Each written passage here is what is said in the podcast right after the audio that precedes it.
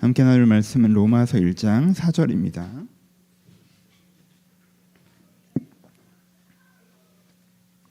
로마서 1장 4절 말씀.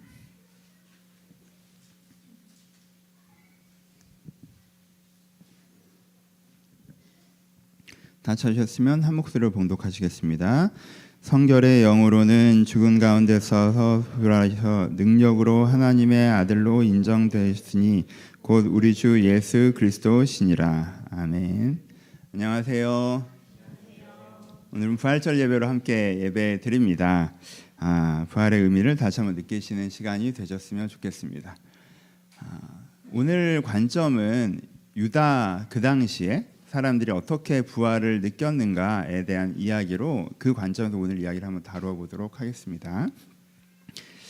그 우리가 복습 먼저 시작하죠. 여러분 하나님은 시대 언어의 가치십니다. 그렇죠?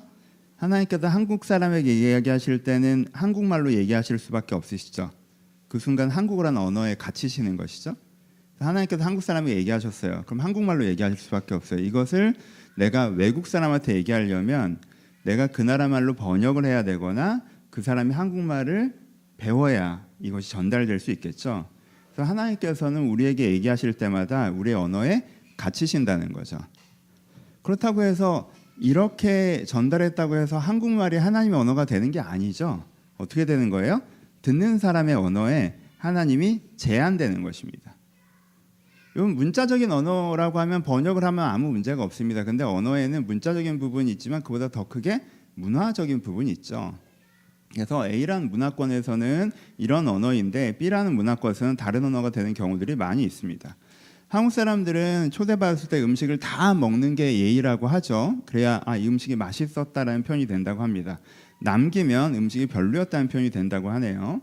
근데 중국에서는 음식을 다 먹으면 당신의 내어준 음식이 부족하다는 의미가 된다고 합니다. 그래서 다 먹으면 내 접대가 부족했나 라는 의미가 돼서 꼭 남겨야 된다. 당신이 넘치게 나를 접대했다는 의미가 된다고 하네요. 그러니 하나님께서 언어를 사용하실 때 이 A라는 한국어라는 언어를 사용하셨을 때 B 언어를 사용하는 사람들이 그걸 들으면 전혀 다른 의미로 익힐 수가 있다는 거죠. 그럼 우리가 부활을 공부할 때는 무엇이 중요해요? 부활을 공부할 때는 이 그 당시 유대인들에게 부활이 어떻게 들렸는지를 아는 게 되게 중요합니다. 그러니까 우리가 21세기를 살아가는 한국인의 언어로서 부활이라는 문화적인 언어를 읽어내는 것과 그 당시 사람들이 부활의 언어를 들었을 때 그 사람들이 느꼈던 것과의 차이가 있을 수 있다는 거죠. 그러니까 이것을 단지 문자적으로만 해석하는 것이 아니라 문화적인 언어까지 해석을 해야 그 부활의 의미가 우리 가운데 전달될 수 있는 것입니다. 제가 양육할 때 너무 자주 했던 얘기라 여러분들 되게 지루해 하실 것 같아서 걱정했는데 처음 듣는 것처럼 들어주시니 참 기분이 좋습니다. 정말 감사드려요. 그 당시 사람들한테 부활은 어떤 의미가 있었나요? 여러분 그 당시 2000년 전 사람들에게는요 죽었다가 3일 만에 누군가 살아났다라고 하는 것은 생과 사를 넘나들 수 있는 존재. 그래서 생과 사의 주관자라고 해서 그 자체가 하나님이라는 의미가 있었습니다. 절대자라는 의미가 생겼었어요. 그래서 그 당시에 많은 신화들에는 어떤 신의 특별한 일들을 그 신이 특별한 신이라는 걸 표현할 때 그 신이 3일 만에 부활했다는 표현들이 되게 많이 들어가 있습니다. 그러니까 그 당시에는 보편적으로 쓰던 언어가 3일 만에 부활했다는 언어였어요. 누구에게? 신들에게. 근데 그것은 신화 속에 담겨 있던 언어였던 거죠. 근데 그게 실제로 드러나는 거죠. 그러니까 실제로 예수님이 3일 만에 부활했다라는 게 팩트가 되는 순간 그것을 어떤 사람이 팩트로 받아들이는 순간 그 사람한테는 그게 이 사람한테 어떻게 전달되는 거예요? 아, 예수님이 되게 하나님이었구나라는 걸로 그 자체로 전달이 되는 거예요. 예수님이 순간 이 사람에게 뭐가 되는 거예요? 권위자가 되는 거죠. 그렇죠? 나는 똑같은 인간이라고 생각했는데 그게 아니구나. 이는 생사의 주관자였구나. 이는 절대적인 존재였구나라는 메시지가 그들 가운데 전달되었다는 거예요. 그래서 우리가 하나님이 부활하셨다라고 얘기할 땐 그냥 의학적 기적이죠. 어, 그 좋은 일이네. 약간 이런 거잖아요. 그렇죠? 근데 그게 아니라는 거죠. 우리는 부활했다는 게 어떤 메시지를 담지 못합니다. 그냥 의학적 기적이에요. 하지만 그 당시에 부활을 했다는 건 굉장한 메시지가 있는 그 자체가 이 존재가 하나님이라는 생사의 주관자라고 하는 너와 차원이 다른 존재라고 하는 메시지를 담게 된다는 거죠. 그래서 부활했다는 얘기를 딱 들었을 때 유대인들이 딱 듣는 느낌은 뭐냐면요. 예수님께서 부활하셨다라고 할때 예, 유대인들이 그걸 딱 듣는 메시지의 문장은 뭐냐면 아 예수님이 맞았구나예요 사실은 이게 핵심입니다. 아 그럼 예수님이 맞았던 거네. 예수님이 부활했다고? 그러면은 예수님이 이제까지 했던 말이 다 맞았던 거네. 이게 핵심이에요. 그러니까 유대 지역에서는 부활이 선언되자마자 사람들한테 회개 운동이 일어나고 성령 운동이 일어나는 거예요. 왜 이 사람들은 이미 예수에 대해서 듣고 있었던 게 있었잖아요. 예수님에게 들었던 게 있었단 말이에요. 근데 이제까지는 누가 권위자였어요? 내가 권위자였죠. 내가 권위자에서 예수님을 평가하고 있었단 말이에요. 기적을 일으키는 거 보니까 뭐 특별한 존재인 것 같기는 한데 아 이게 설교를 들으면 되게 맞는 말도 있고 이상한 소리도 한단 말이야. 아 근데 빌라도에서 잡혀서 저렇게 무기력하게 서 있는 걸 보니까 메시아는 아니었네. 메시아 아니네. 그럼 죽여. 뭐 이렇게 된 거잖아요. 그렇죠? 그러니까는 이 사람들이 이제까지는 자기가 권위자가 되어서 예수님을 나름대로 평가하고 있었는데 자기들끼리 계속 예수님을 갖고 논쟁하잖아요. 메시아가 맞아? 아, 아닌 것 같은데? 자기 관점을 평가하고 있었는데 부활이 되는 순간 아, 뭐야. 우리가 다 틀렸던 거네. 약간 이렇게 되는 거죠. 예수님의 이야기에 설득되는 개념이 아닙니다. 이것은 동등한 권위자들끼리 논쟁과 토론을 해서 어떤 합의점에 도달하는 개념이 아니에요. 제가 누군가와 이야기를 합니다. 그 어떤 새로운 성도님이 오셔서 막 얘기를 해요. 이런저런 잡담을 하다가 제가 요즘에 유튜브에서 들은 의학 지식을 막 나열해요. 아, 이런 게 몸에 좋다고 하더라고요. 뭐 집사님도 한번 드셔보세요. 막 했더니 알고 봤더니 직업이 의사야. 그리고 그쪽에 전공의야. 박사야. 그럼 내가 얘기하다가 그 사람이 어떤 설명을 하지 않았는데도 내 말이 틀렸다는 걸 느끼잖아. 아씨, 직업을 미리 물어볼 걸. 그렇지 않아요? 그냥 그 사람이 권위자로 인정되는 순간 설명을 들어서 어, 납득이 되네요가 아니라 이 사람이 이 분야에서 나보다 압도적인 권위자라는 게 인정되는 순간 아씨 내가 틀렸구나라고 되는 예수님이 부활하셨다는 건 그들 가운데 그런 메시지였다는 거예요. 아, 우리가 틀렸구나. 예수님이 얘기하셨던 게 맞구나. 라고 하는 메시지로 그들 가운데 전달됐다는 거예요. 그러니까 그 당시의 상황을 보면 제자들은 예수가 부활했다라고 외치고 사람들은 그거에 당황하고 그걸 믿는 사람은 울며 회개하고 믿지 않는 사람들은 배척하고 이런 역동적인 결과가 나오는 거죠. 그렇죠? 근데 베드로 바울이 아테네에 가서 예수가 부활했다 이렇게 외치지 않죠. 그렇잖아요. 거기선 다 모르니까 처음에 설교를 너희한테 신전이 많이들 있는데 너희가 알지 못하는 신에게 대한 신전도 있더라. 내가 그 신에 대해서 너희가한테 얘기하는데 창조주가 이렇게 시작을 하잖아요. 근데 예루살렘에서는 그렇게 시작을 안 한단 말이에요. 예수님이 부활하셨을 때 그때 예루살렘 사람들은 예수님을 다 본 사람들이잖아요.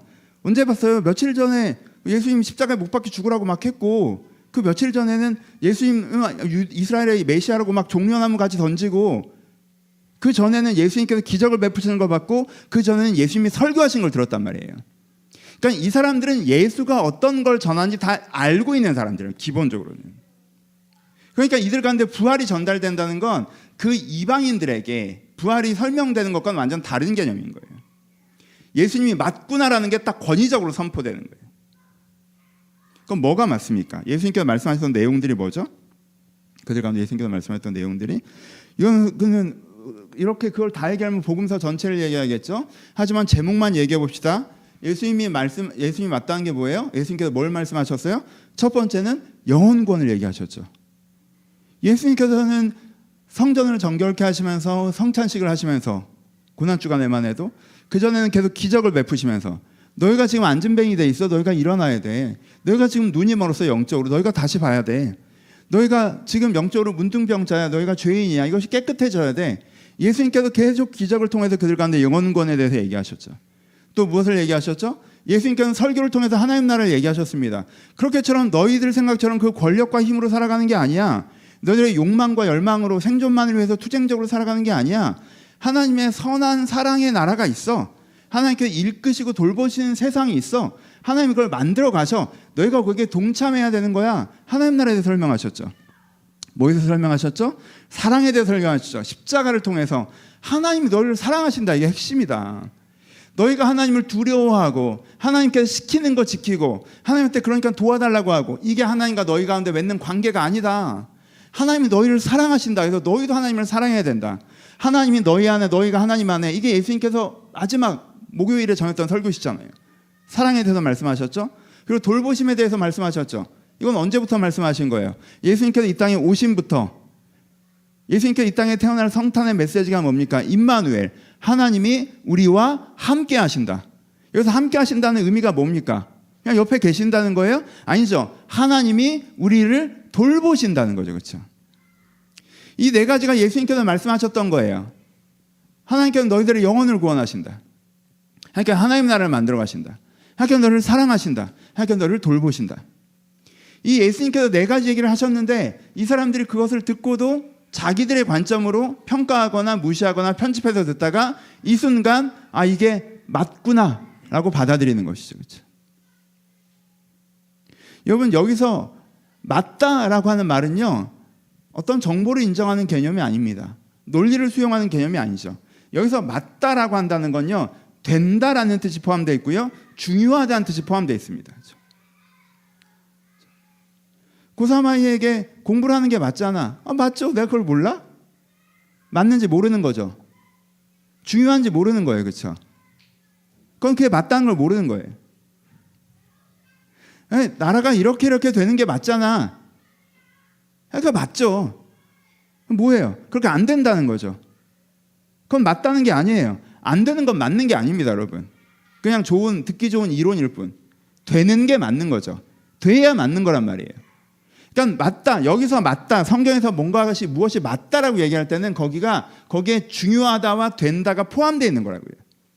그러니까 이 유대인들이 아 예수님이 맞았네라고 얘기할 때는 어 예수님이 맞았네 내 의견이 틀렸네 미안 이게 아니란 말이에요. 예수님이 맞았네 그게 중요한 거네 그렇게 되는 거네 라고 어떻게 돼요? 그들이 부활을 믿는 순간 굉장히 본격적인 태도로 하나님을 영접하죠, 그렇죠? 그게 예루살렘에서 베드로의 설교에서 이루어지는 거잖아요. 부활이 온전히 선포됐던 순간은 언제입니까? 예루살렘에서 베드로의 설교를 통해서요. 지금 그 장면을 얘기하는 거예요. 그러니까 그렇게 맞다라는 걸 받아들이는 것이 그들 가운데 된다와 중요한다까지 받아들였고 그렇게 그들이 고백하며 받아들였기 때문에 성령의 역사가 일어나는 거죠. 여러분 이, 이것이 그들에게 쉬웠다고 생각하지 마십시오. 아 그래 목사님 말씀처럼 우리는 2000년 뒤에 언어를 쓰니까 우리는 부활의 언어를 쓰질 않잖아. 그리고 그 사람들은 부활이 직접적으로 일어났던 순간이고 우리 2000년이 지난 다음에 부활이 일어나는 어쩌냐 하니까 옛날에 벌어진 일을 우리에게 맞지 않는 언어로 들으니 그게 우리에게 와닿지가 않지. 그렇죠? 이게 사, 이, 이런 부분이 있단 말이에요, 사실은. 그래서 여러분들이 막상 부활을 기뻐한다고 하지만 뭘 기뻐하는지 전혀 모르는 상태에서 기뻐할 때도 많잖아요. 그런 거리감이 있단 말이에요. 근데 여러분 이걸 기억하세요. 그 당시 사람들 중에 부활을 본 사람이 몇 명이나 있습니까? 없죠. 제자들이나 봤어요. 그 당시에 저 같은 사람이면요, 저는 그거 안 믿습니다. 예수님 부활하셨다고? 그리고 우리가 부활한 걸 믿기를 바란다고?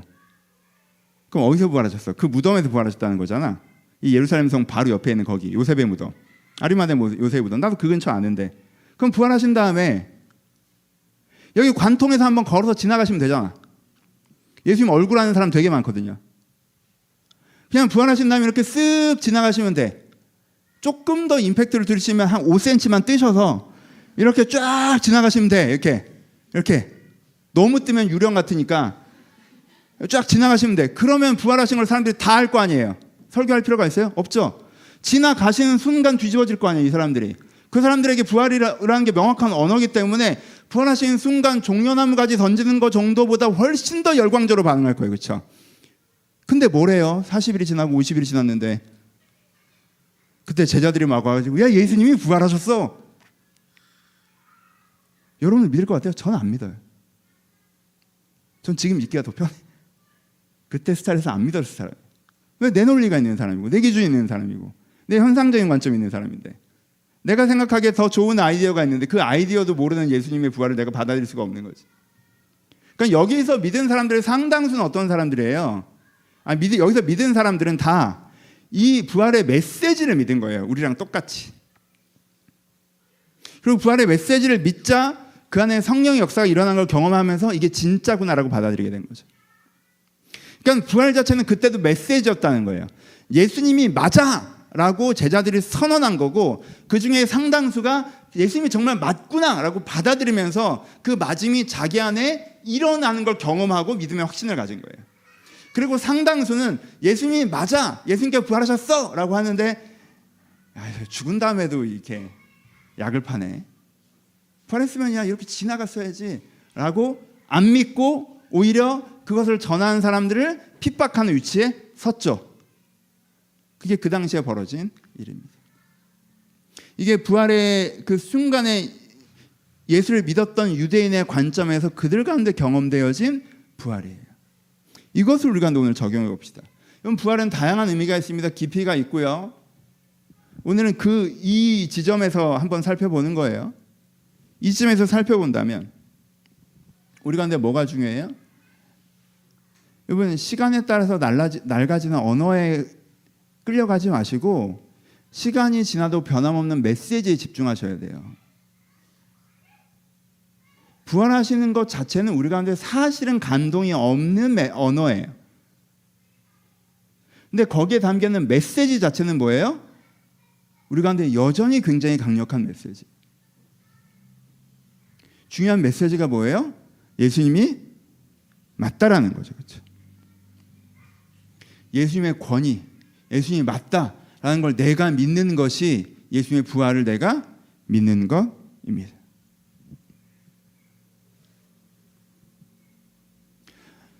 이제까지는 내가 예수님의 위에서 예수님을 평가했어요.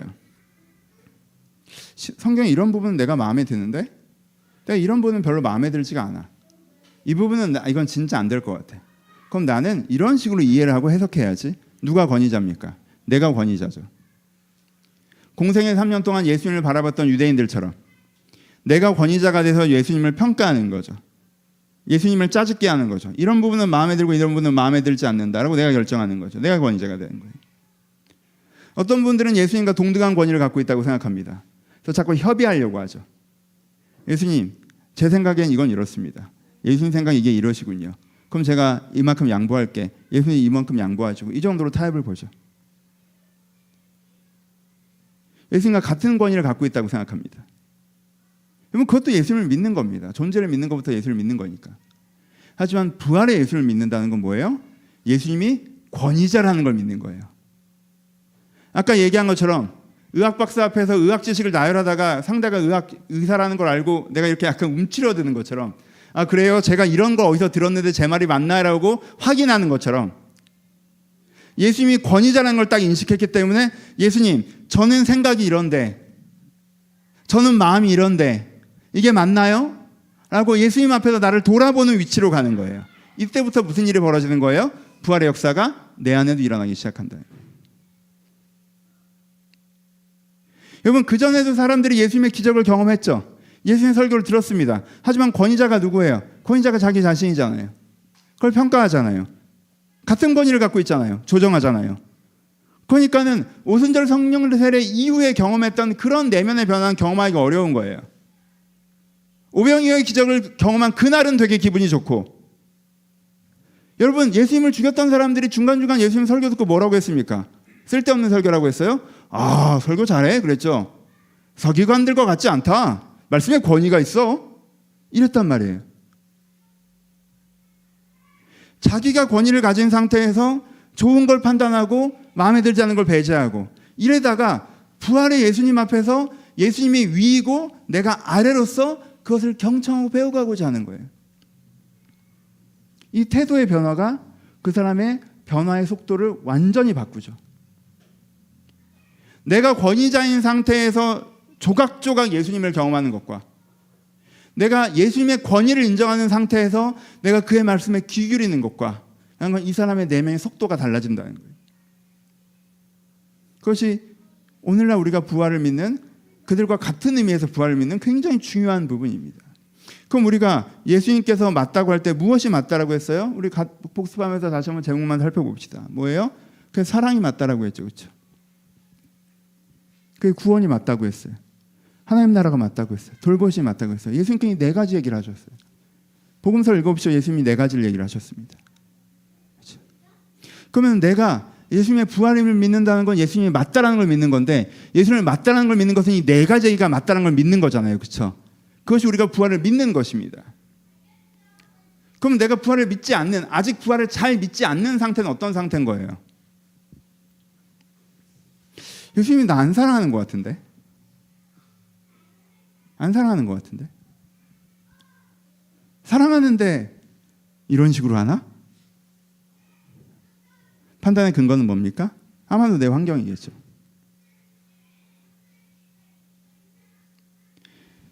너에게 영원 구원이 일이 일어날 수 있다.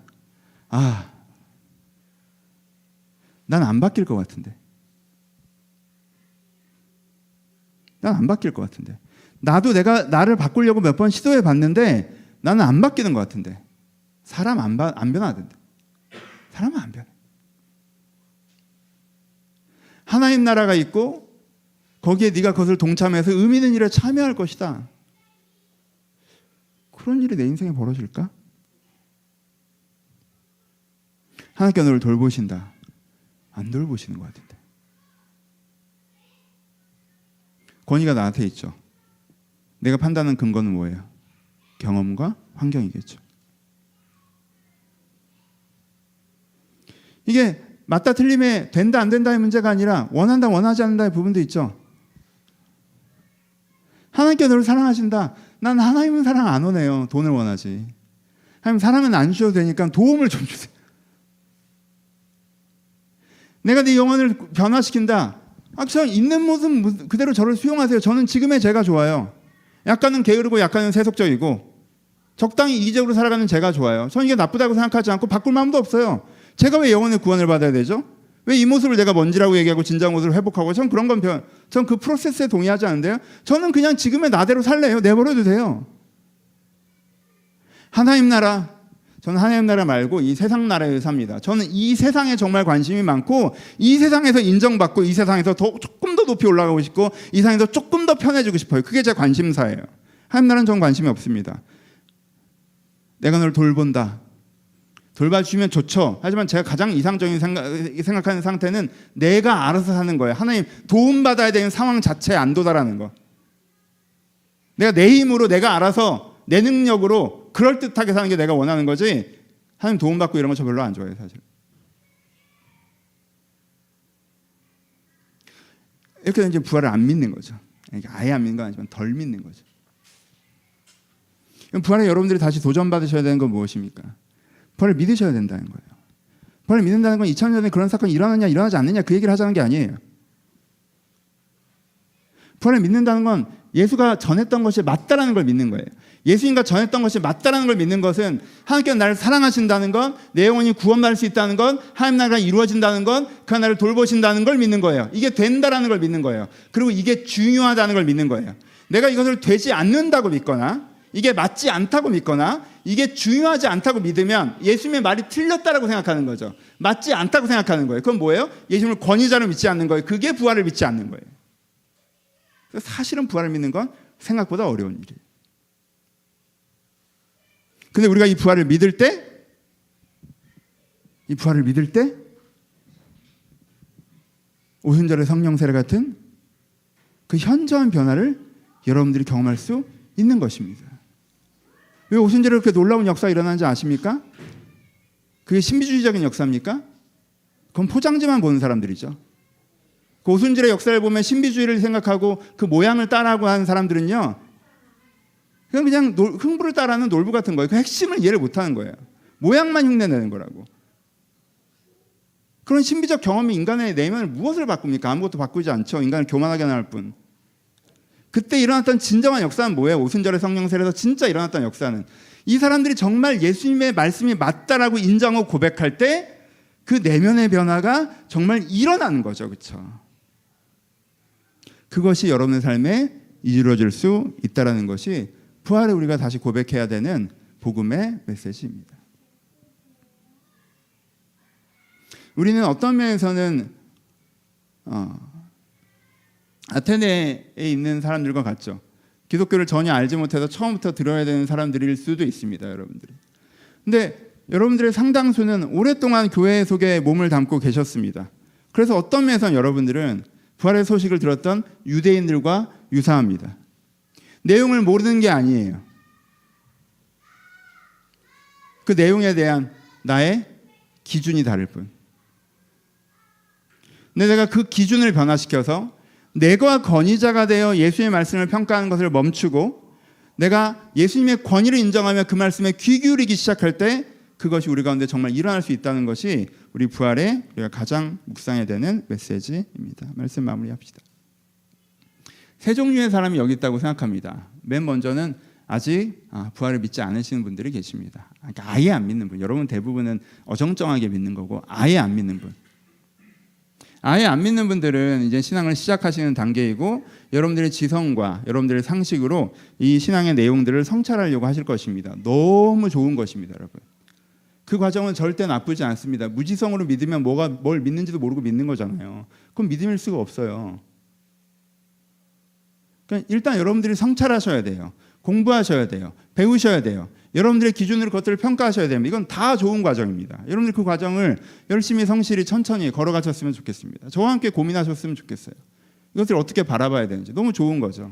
근데 여러분 그렇게 배우고 고민하고 성찰하시다 보면 이게 이제 논리적으로 이해되지 않는 문제이거나 이게 모순적에서 내가 받아들일 수 없는 부분이 아니라 어느 지점에 도달하실 거예요. 어떤 지점?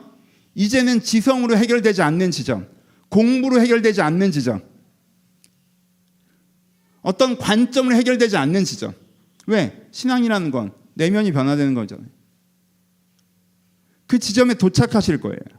그럼 그때는 그때는 하나님을 권위자로 인정하시고 그분을 초대하실 때 여러분을 내면에 하나님을 경험하실 수가 있습니다. 하나님은 하나님이 계시다면 그분은 하나님이시잖아요. 그 하나님과 관계를 맺는 건 내가 그분을 알아가는 건 지성적으로 평가적으로 비평적으로 내가 윗사람인 것처럼 할 수 있겠지만 그분과 관계를 맺는 지점에서는 내가 그분 아래 서서 그분을 요청할 때 관계를 맺을 수 있습니다. 그럼 여러분 하나님에 대해서 아직 부활을 믿지 않으시고 하나님에 대해서 알아가는 서정 가운데 계시는 분 그 서정을 아름답게 밟아가세요. 근데 어느 순간 이해는 됐다. 어떤 관점을 선택하는 것에 대한 문제다라는 지점까지 오셨으면 그때 여러분들이 이 부활을 믿는 결정을 하시기 바랍니다. 그때부터 신앙의 경험이라는 것이 시작되는 것입니다. 두 번째, 부활의 신앙이 있는데 많이 흔들리고 계신 분들도 계시죠. 저를 포함해서 굉장히 많은 사람들이 이 과정 가운데 있다라고 생각합니다. 하나님을 사랑하는 걸 믿는데 믿었는데 살다 보니까 아, 사랑하시는데 이렇게 하나라는 생각이 드는 지점들이 있죠. 살다 보니까 하나님의 사랑은 별로 필요 없다고 느껴질 지점도 있어요. 하나님 나라를 믿는데 믿었는데 살다 보니까 그건 안 되는 이상적인 청년 때나 했던 얘기지 뭐 세상에 변해서 하나님 나라가 되고 이건 그냥 그냥, 그냥 교회에서는 하는 얘기다라고 생각될 때가 있어요. 안 믿겨지는 지점이 있죠. 혹은 그냥 세상 나라에서 인정받는 게 훨씬 더 내 관심사다라고 내 생각이 바뀔 때도 있고요. 예원권의 개념은 믿지만 나는 안 바뀔 것 같을 때도 있고 내가 안 바뀌고 싶을 때도 있고 하나님의 돌보심을 믿었고 하나님의 돌보심을 경험했다고 생각했는데 지금은 내 인생이 너무 메말른 상태라 상황적으로 하나님이 돌보신다는 말이 너무 서걱거리게 다가올 때도 있습니다. 저도 인생에 그런 지점들이 있죠. 부활이 잘 안 믿겨지는 지점들이 분명 있습니다. 그럴 때는 우리가 선언적으로 그래도 부활절이니까 한번 고백해 봅시다. 여러분 그럴 때는 여러분들 자기 정죄하지 마시고 여러분들이 믿지 않다고 생각하지 마시고 그때는 여러분 정직한 기도가 필요할 때입니다. 하나님 그때는 선언적인 기도보다는 어떤 면에서는 정직한 기도. 하나님 정말 어디 계십니까? 여러분 다윗이 뭐라고 기도합니까? 하나님 앉아 계십니까? 하나님 누워 계십니까? 좀 일어서십시오라고 기도합니다. 내 인생이 이 지경인데 지금 누워 계신 것 같습니다, 주님. 이게 요즘식 우리식으로 얘기하면요, 그냥 자빠져 있다는 거예요. 지금 내 인생 이 모양인데, 그러니까 하나님 일어서라고 조발 좀.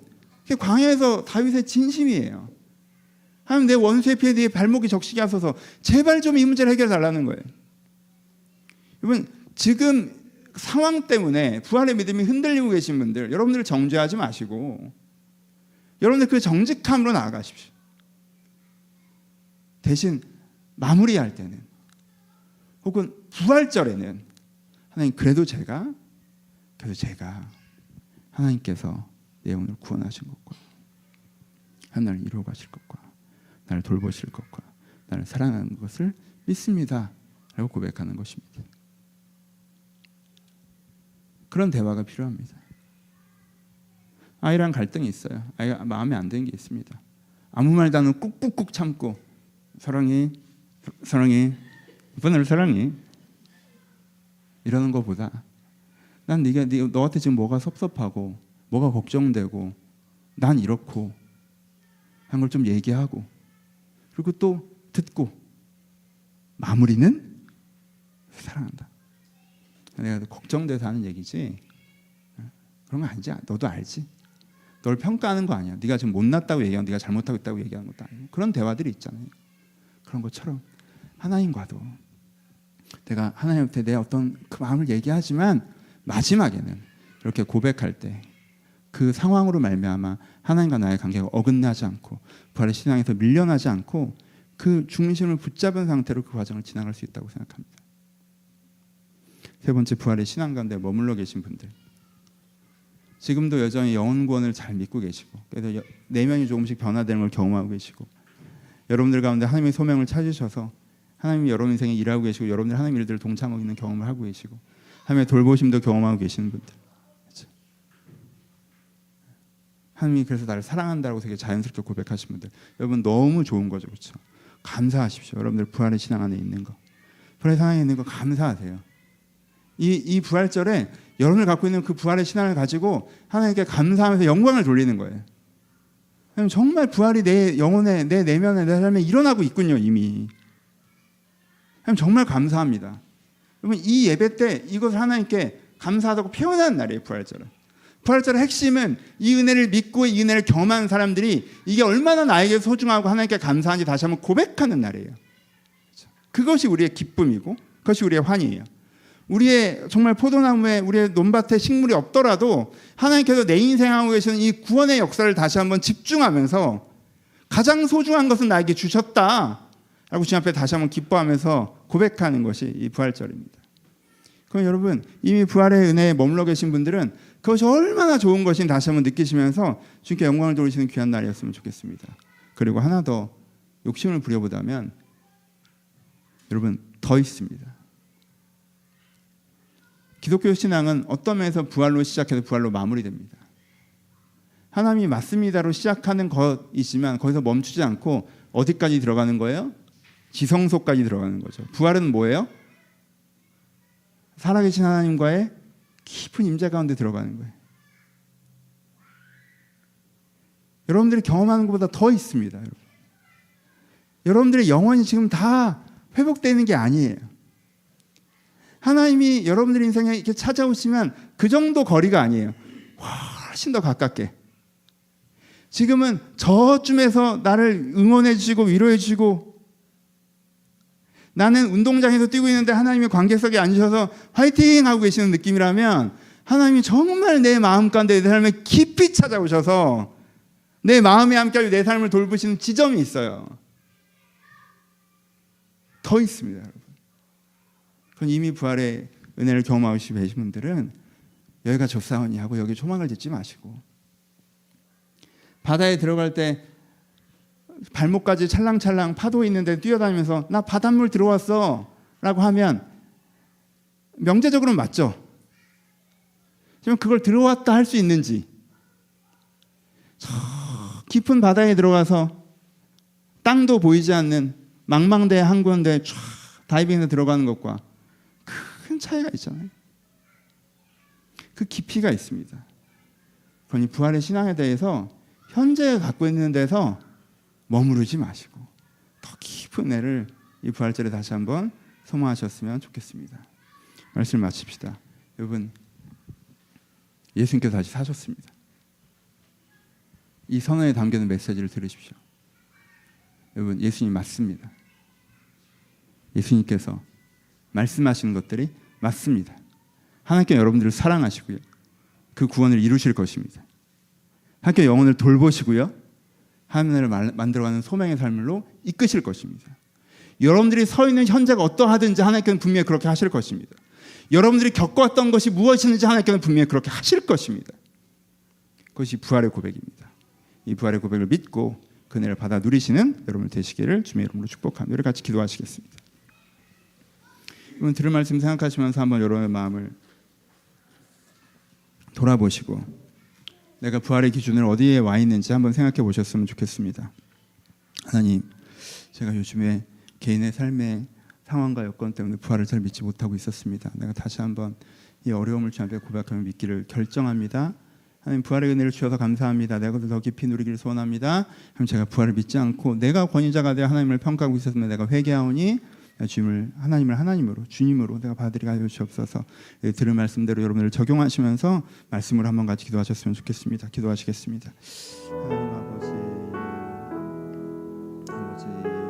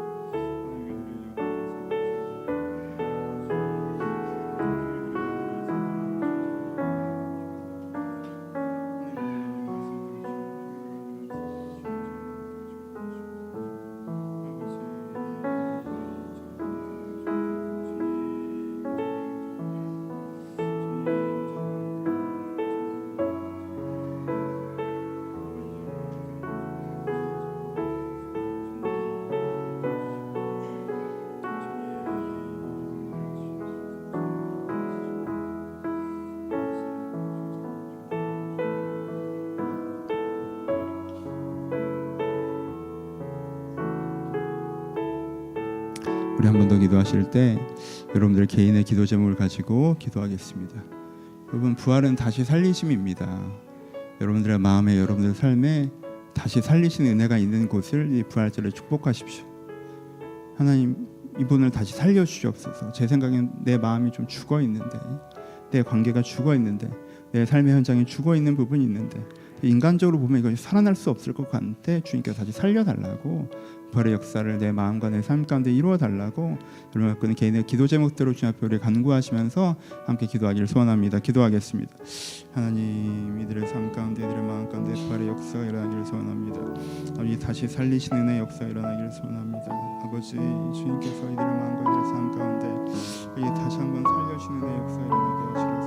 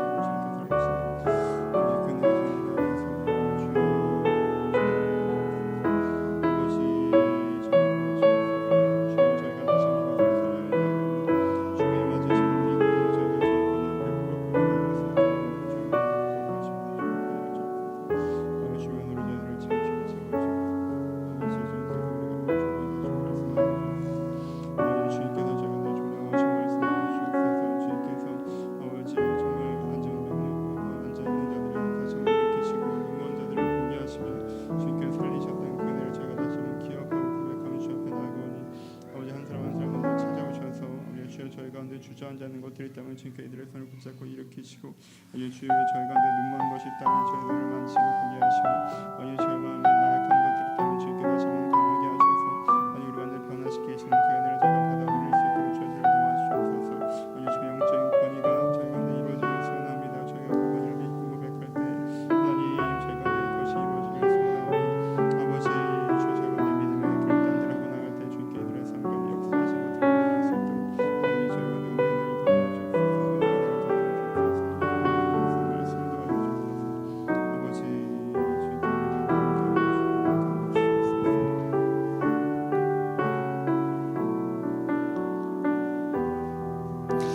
하나님 아버지 저희가 부활의 날에 주님께서 다시 부활하셨음을 믿음으로 고백합니다. 저의 많은 생각과 의견과 입장과 감정들이 있지만 이것이 맞는 것이 아니라 하나님께서 우리의 주인이시며 하나님께서 맞으심을 저희가 다시 한번 믿음으로 고백합니다. 하나님께서 맞으시기에 하나님께서 저의 잠들어 있는 영혼을 다시 한번 살리실 것이고 하나님께서 맞으시기에 메말라 있는 저희의 삶을 주님께 변화시킬 것이요 하나님께서 맞으시기에 주의 사랑을 저희 가운데 베푸셔서 저희를 돌보실 걸 저희가 믿음으로 고백합니다.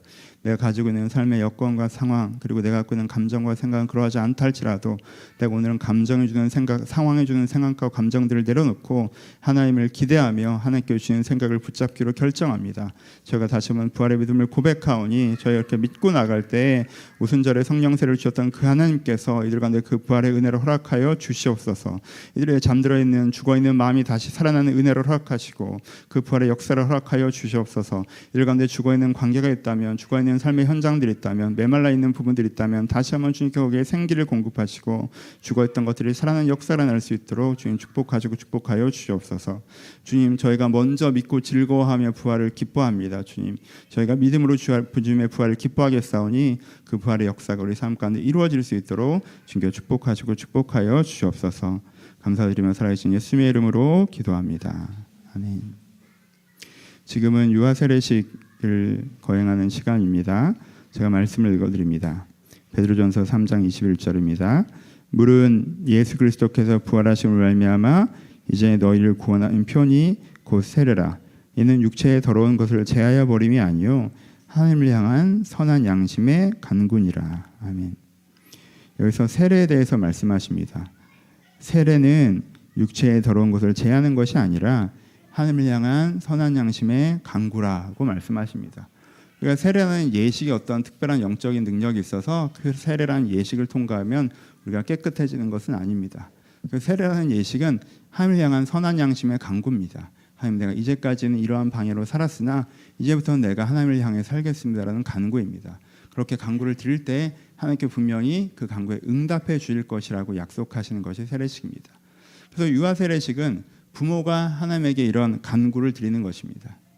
유아 세례식에 담겨 있는 근본적인 정신은 하나님께 우리가 우리를 아름답게 만드셨는데 아, 우리의 삶 가운데 먼지가 쌓일 수 있다는 것입니다. 그래서 부모는 아이를 깊이 사랑해 주를 말미암아 그 아름다운 본 모습을 성장하게 하는 존재여야 되고 자기의 생각과 자기의 뜻과 자기의 마음을 아이에게 투영하는 말미암아 그 내면에 먼지를 쌓는 존재가 아니어야 된다라는 것이 이 유아세례의 기본적인 고백입니다. 유아세례를 고백하는 것은 하나님 제가 하나님께서 주신 아이오니 이 아이의 원래 아름다운 모습으로 성장할 수 있도록 내가 사랑을 공급하고 복음을 공급하겠습니다. 내가 내 인간적인 감정과 생각과 나의 상황적인 것과 욕망으로 이 아이 마음 가운데 먼지를 쌓지 않겠습니다 라고 방향을 결정하는 것입니다. 이렇게 방향을 결정하고 어, 세례를 받을 때 하나님께서 이 기도에 응답하셔서 이 아이와 함께 하시고 이 아이에게 영원권의 은혜를 베풀어 주겠다라고 약속하신 것이 유아 세례의 예식입니다. 부모가 이 고백을 드렸고요. 앞에서 회중 앞에서 아, 다시 한번 공식적으로 이 서약을 드리고 세례를 받는 시간으로 함께 할 것입니다. 여러분 부활절에 아이가 세례를 받는 것을 보는 것은 특별한 기쁨입니다. 우리 가운데 없던 아이가 태어나 이렇게 아름다운 아이로 자라나는 것을 보는 것처럼 우리 가운데도 이런 은혜가 이루어지길 또 남의 숨게 허락하신 귀한 영혼이오니 이 아이를 하나님 앞에 잘 자라게 같이 축복하시는 마음으로 아, 우리 엄숙하게 예식에 참여해 주셨으면 좋겠습니다. 도의원 부모님은 앞으로 나와 주시고요.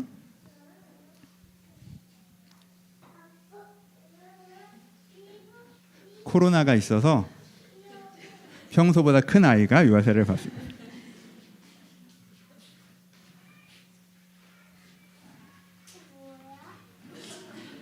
보통은 유아 세례 받는 아이가 말을 하지 않는데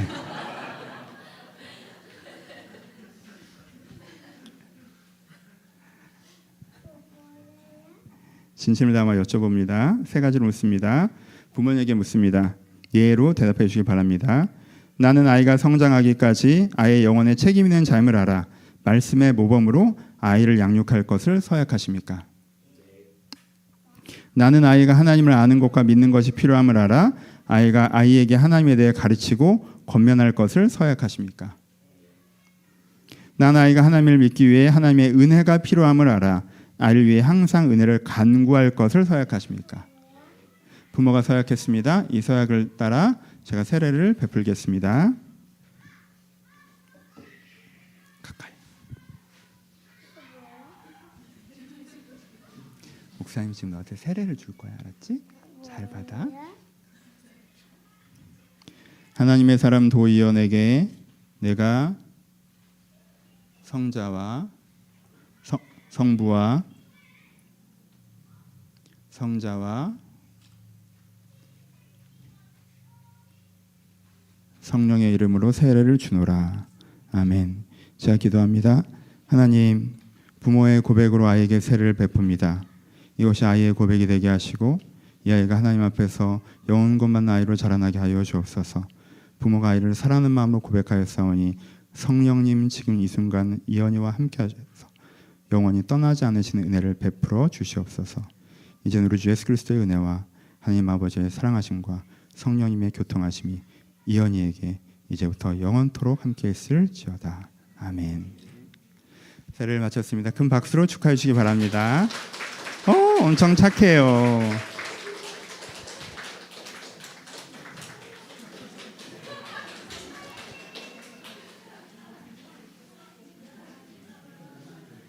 제 손을 칠까봐 얼마 떨었는지. 뭐야 이럴까봐 감사하는 마음이 있습니다. 여러분 제가 마지막으로 기도하고 축도하고 마치겠습니다. 하나님 부활의 기쁜 날을 저희가 함께 예배하였습니다. 아직 제 마음에 살아나지 못한 부분도 있고 제 삶에 살아나지 못한 부분도 있으나 주님께 분명히 살리신다. 우리한테 언약하셨사오니 그 언약을 믿고 기뻐하겠습니다. 주님 이들의 믿음을 아름답게 받으시고 이들의 영혼의 이들의 삶에 부활의 역사가 온전히 이루어지게 하여 주시옵소서. 이제 우리 주 예수 그리스도의 은혜와 하나님 아버지의 사랑하심과 성령님의 교통하심이 나무의 숨 가족들 가운데 이제부터 영원토록 함께 있을지어다. 아멘. 예배를 마쳤습니다. 감사합니다.